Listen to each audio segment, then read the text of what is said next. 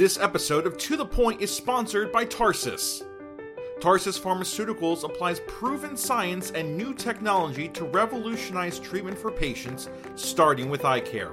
Tarsus is advancing its pipeline to address several diseases with high unmet need across a range of therapeutic categories, including eye care, dermatology, and infectious disease prevention. Tarsus is proud to announce that Xdemvy Lotilaner Ophthalmic Solution 0.25% is now available to prescribe.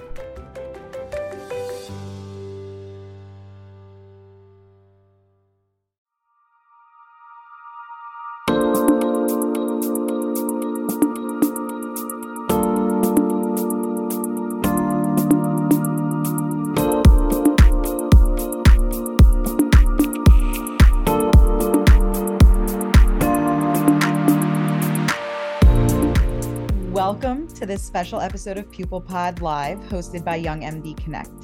I'm your host, Scylla Ball, and my guest today is Dr. Brent Kramer.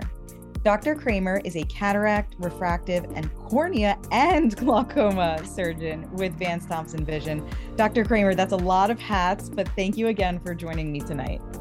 Thank you, thank you. Yes, lots of hats. I actually did my first Ahmed tube with VTV yesterday, so dabbling back into the glaucoma. Um, thanks so much for having me, Scylla. This is uh, it's a true honor to be on this. Um, you know, really, Pupil Pod is a podcast that's kind of exploded. I've heard a lot about it, and I've listened to a few of them already. And um, and again, congratulations on hosting this awesome podcast during a very busy fellowship year. So you're doing awesome with that, and yeah, excited to dive in.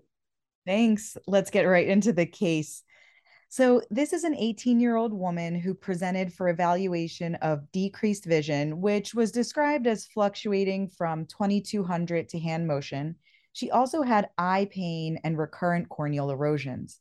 Her past medical history included a diagnosis of complex regional pain syndrome, initially affecting the right lower extremity, with progressive spread to bilateral upper extremities and the right side of the face.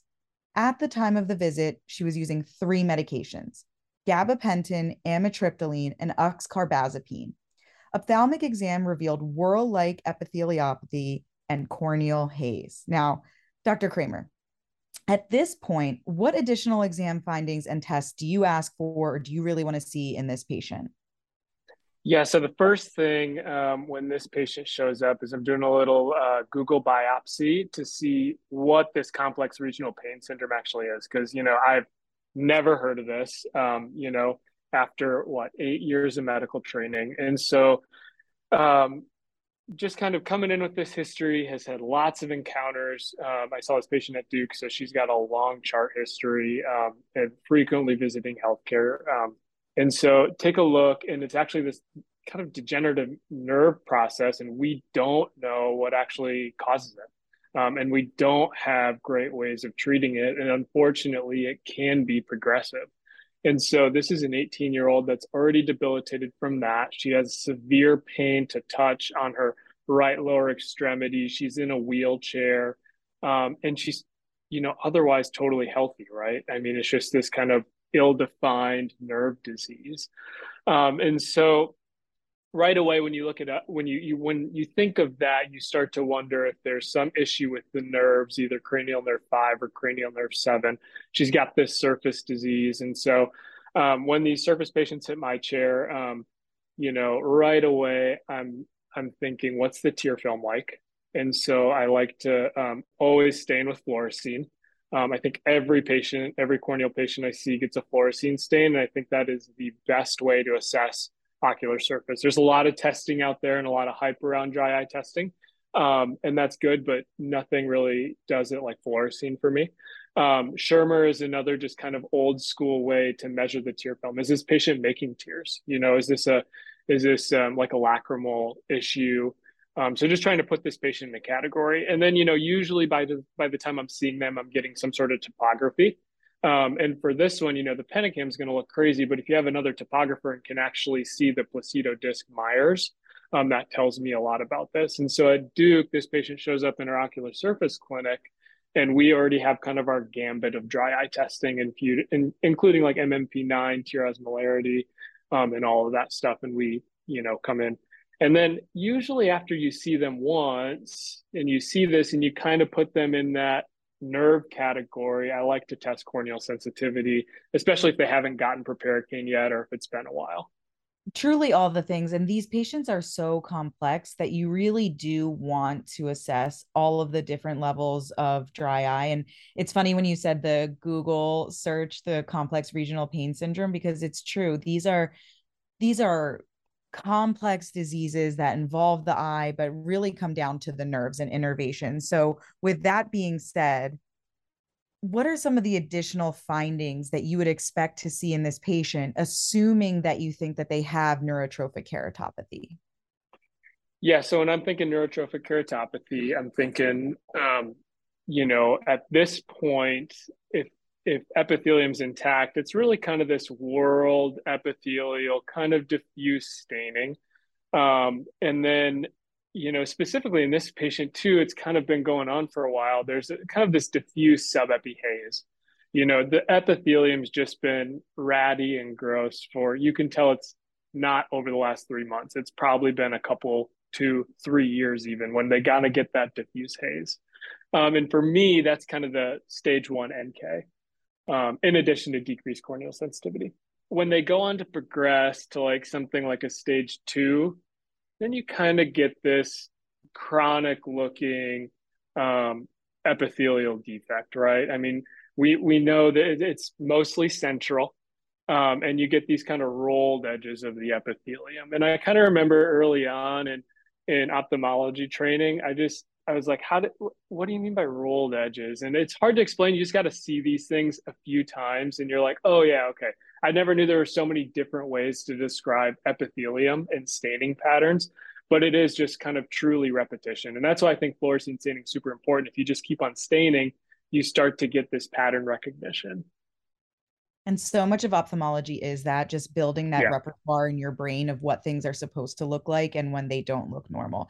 So let's just step back and go through the pathogenesis of neurotrophic keratopathy. I know that there are many causes. Can you talk us through a few of those?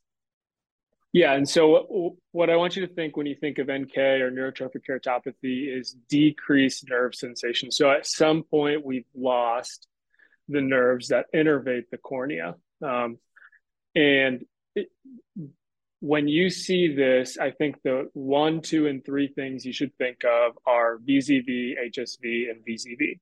Um, so anything in the, the herpes virus category, specifically zoster um, and HSV. And I'll even go to the point where if you have a if you have a zoster patient acutely, they should probably be followed every six months for the next few years because it is a pretty frequent thing. And so, um, you know, those are viruses that live in the nerves and just go on to cause chronic denervation in the cornea.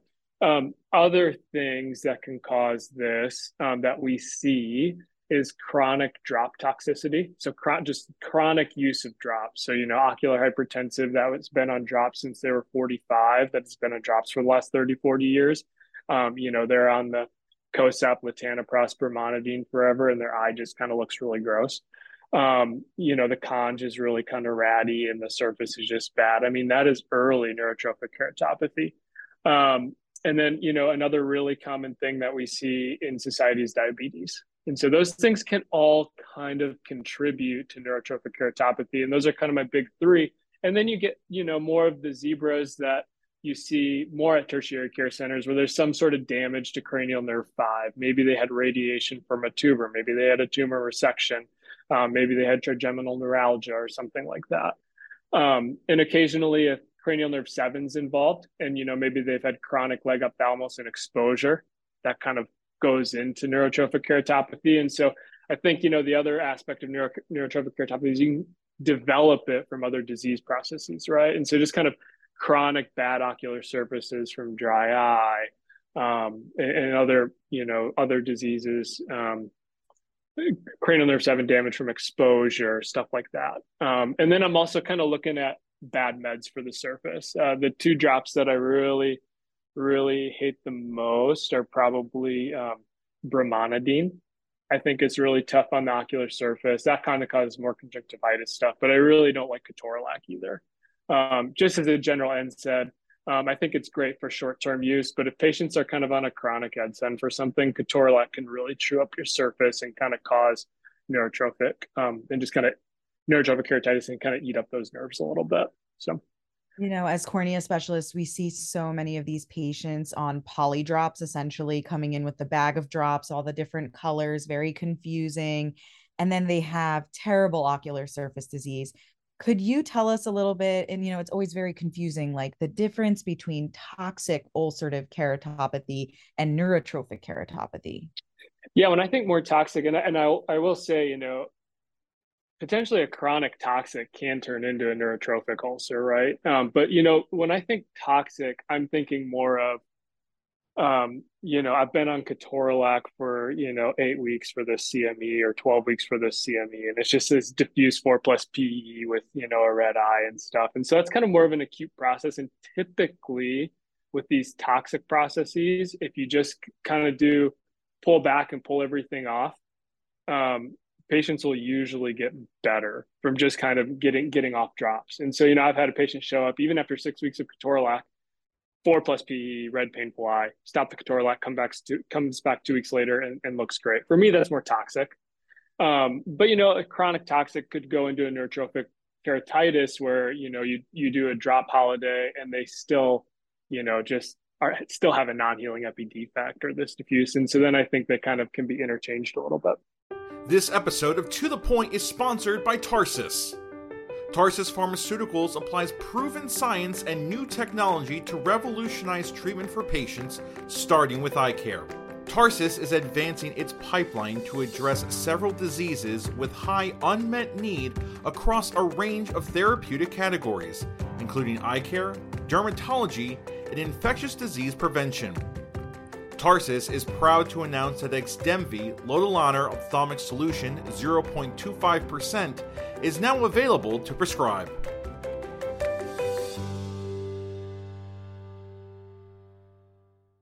Okay, so coming back to our big question mark for this case, what is the association of neurotrophic keratopathy with complex regional pain syndrome?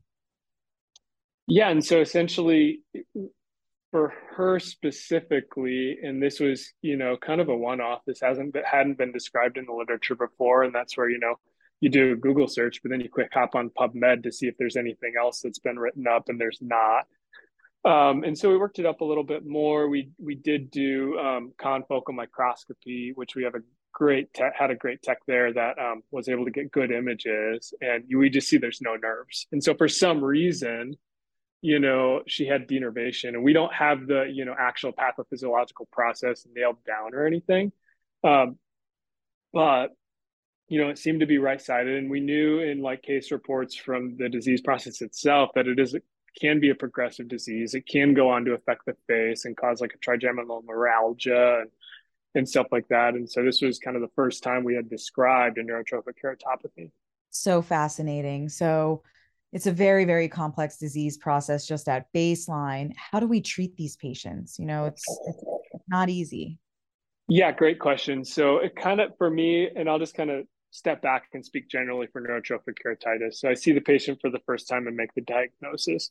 For me stage one not an emergency. Um, and you know and so i think you, you really got to differentiate stage one between stage two and then stage three and to clarify what those are Stage one NK is when you have a diffuse epitheliopathy. You kind of have this diffuse whorled staining pattern, and then also decreased corneal sensation. Um, stage two is when you have a chronic epithelial defect. Stage three is when you start to get keratolysis, where you start to see thinning and ulcerative process where the cornea starts to thin out. And so when I have a stage three in my chair, um, they're usually not leaving without a tarsorrhaphy. Um, I you know, just because there, it's so hard to get those turned around. And so if you get corneal thinning, I really do um, jump right into tarsorrhaphy as we get everything else going. But um, stage one and stage two, I pump the brakes a little bit. I make sure we remove any toxic drops. So I look at kind of everything. Is are they on glaucoma meds?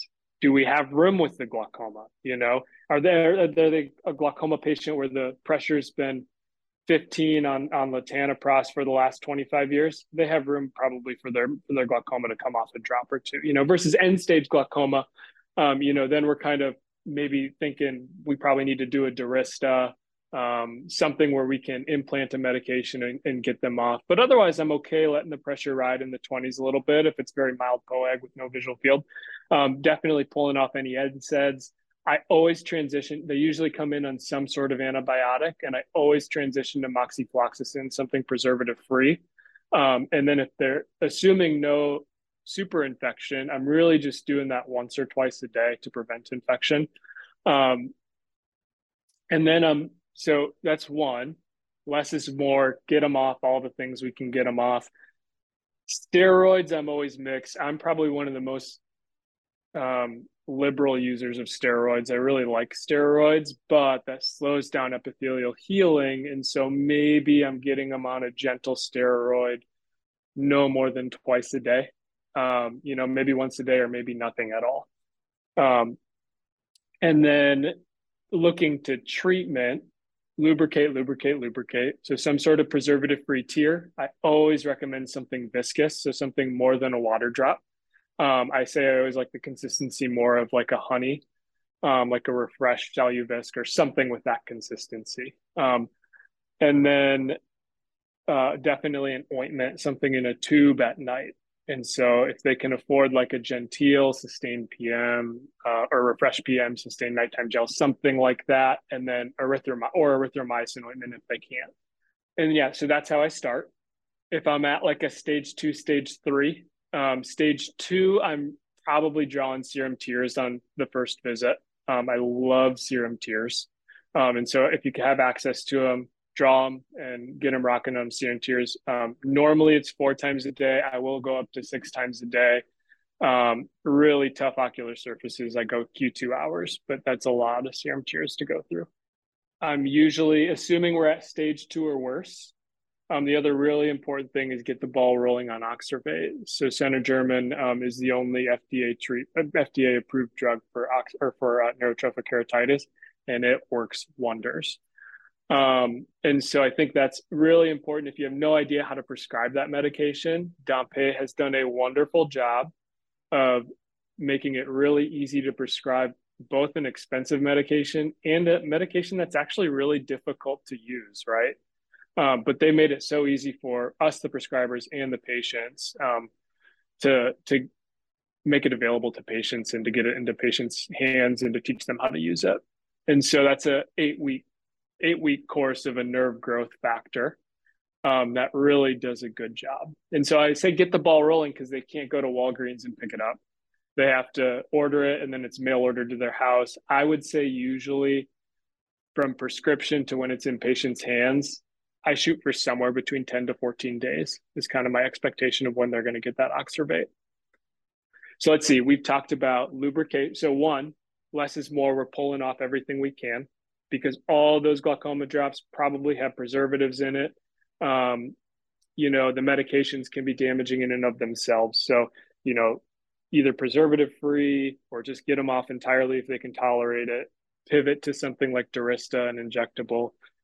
Um, we talked about lubricate, lubricate, lubricate. Serum tears are great. And then we talked about Oxervate. Now, if we're starting to thin out and we have this keratolysis process, um, tarsorrhaphy. And if today's not a good day, come back tomorrow for a tarsorrhaphy because we kind of need to stop this boulder rolling down the hill because you don't want this patient to perf. You don't want to inherit a post um, perforated NK patient. Now they're post PK. Um, they will just live at your clinic. Um, and so we got to slow it down. We got to do a tarsorrhaphy, and um, we don't do enough tarsorrhaphies for these patients, in my opinion. Um, and then, you know, keratolysis process processes, I like to get doxy 100 milligrams twice a day, plus or minus high dose vitamin C, like you know, two grams a day of vitamin C are kind of that's my keratolysis formula, I would say. All the things. There's yes, so many things. things. Exactly. Um, gauge your patient. I don't, you know, if if you think it's going to be too much for a patient, start with what you think they can handle, mm-hmm. um, and then see them back a little bit more frequently. But usually, these patients, if they're stage three, I'm seeing them back a couple times a week. So, exactly, and it's not it's not so much throw everything at once like you said it's start slow see what works and then just build on that and that is truly exactly. The most powerful for these patients because again it is such a complex disease process that we know so much about but also at the same time know so little about still today. Yeah. Yeah. And i think the other tough the tough part about this is they come in with blurry vision. They're not in pain. They're not right. super motivated to do a whole bunch of things. Right. Um so. Exactly, exactly.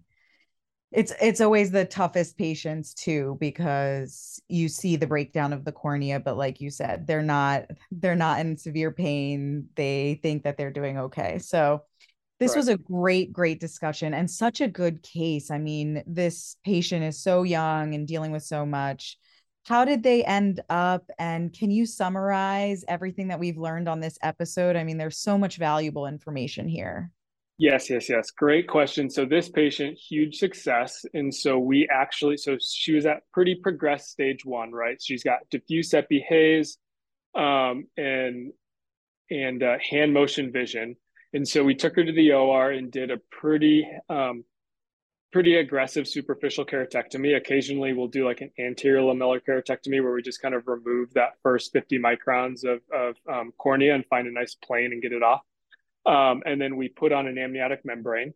And then we started Oxervate at post-op week one. Um, and then, you know, when she healed up from that, so after the eight week course of Oxervate, so we're kind of three months down the road, we got her fitted in a scleral lens and we got her back to like, you know, 2025 vision in a scleral lens.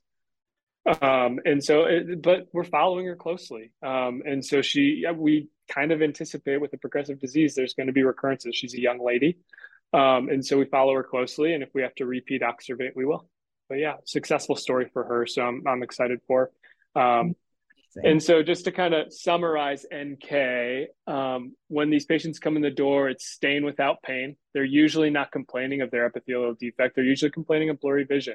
And so when I see that diffuse staining, four plus, or an epi defect, and like your, your eyes aren't hurting, I'm I'm doing corneal sensitivity either with the Cochet Bonnet or um, or with just a um, cotton swab just to see.